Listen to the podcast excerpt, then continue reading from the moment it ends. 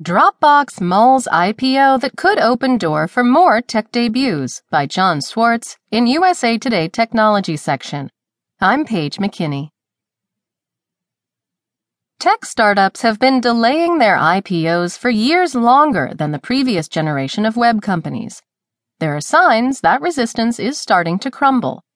Dropbox, one of the best known unicorns yet to go public, is eyeing an initial public offering in early 2017, according to a person close to the deal who asked not to be identified because the matter is private. The file storage company's new view underscores a growing business and a company undeterred by the sluggish stock market performance of rival Box, whose stock has languished since it went public last year, say analysts. Spokeswoman Lin Hua Wu declined comment. Bloomberg News earlier reported the possibility of a 2017 IPO. A Dropbox IPO could lead to more tech IPOs, say some venture capitalists and tech executives. A recent flurry of mergers and acquisitions, coupled with the recent IPO successes of unicorns Twilio and Line, has prompted speculation that privately held companies are seeking exit strategies.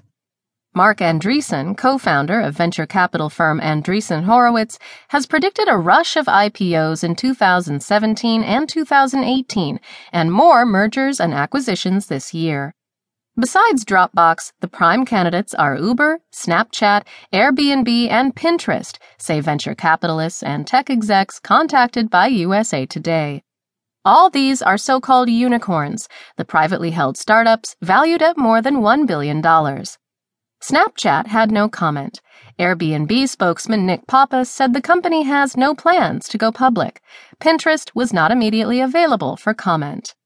Uber CEO Travis Kalanick, whose ride hailing company is valued at more than $60 billion, is also in no hurry, adamantly so.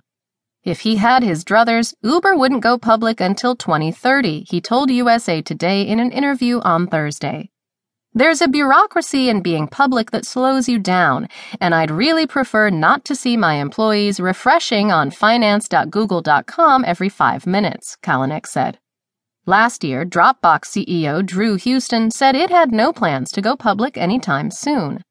The nine year old company, in the process of expanding into cloud based collaboration, has endured criticism for a once lofty valuation of $10 billion that has since eroded in the opinion of some investors.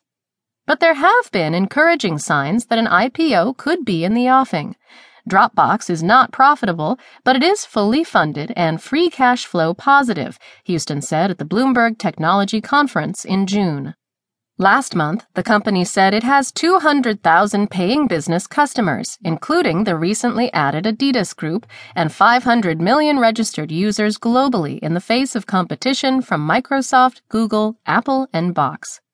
Dropbox led the $2.43 billion worldwide market for file sharing last year with a 25% share. Microsoft was second with 19%, followed by Box 12%, Google 10%, and Apple 7.5%. Google and Microsoft grew at faster rates than Dropbox, according to researcher IDC. It's the same old story.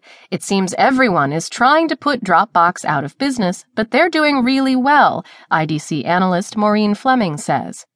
If Dropbox chooses to go public, it will under a new chief financial officer. On Friday, it said Vanessa Wittman was stepping down for health reasons. Ajay Vashee, with Dropbox since 2012, will become CFO. Dropbox's flirtation with a potential IPO reflects the raised stakes unicorns face after several years of record funding from venture capital firms and private equity funds, says Beth Ferreira, managing partner of WME Ventures. Investors typically expect a return on their investment in 7 to 10 years, and some of these companies, unicorns, have been around that long, Ferreira says. Companies that went public last year had been around an average of 10 years. That's a big difference from the first dot com wave. In 1999 and 2000, most companies rushed into their IPO after just four and a half years, according to VC firm Andreessen Horowitz. Venture capitalist Bill Gurley, an Uber board member, has urged unicorns to get profitable or go public. Founders need to accept the notion their companies aren't worth the steep market valuations they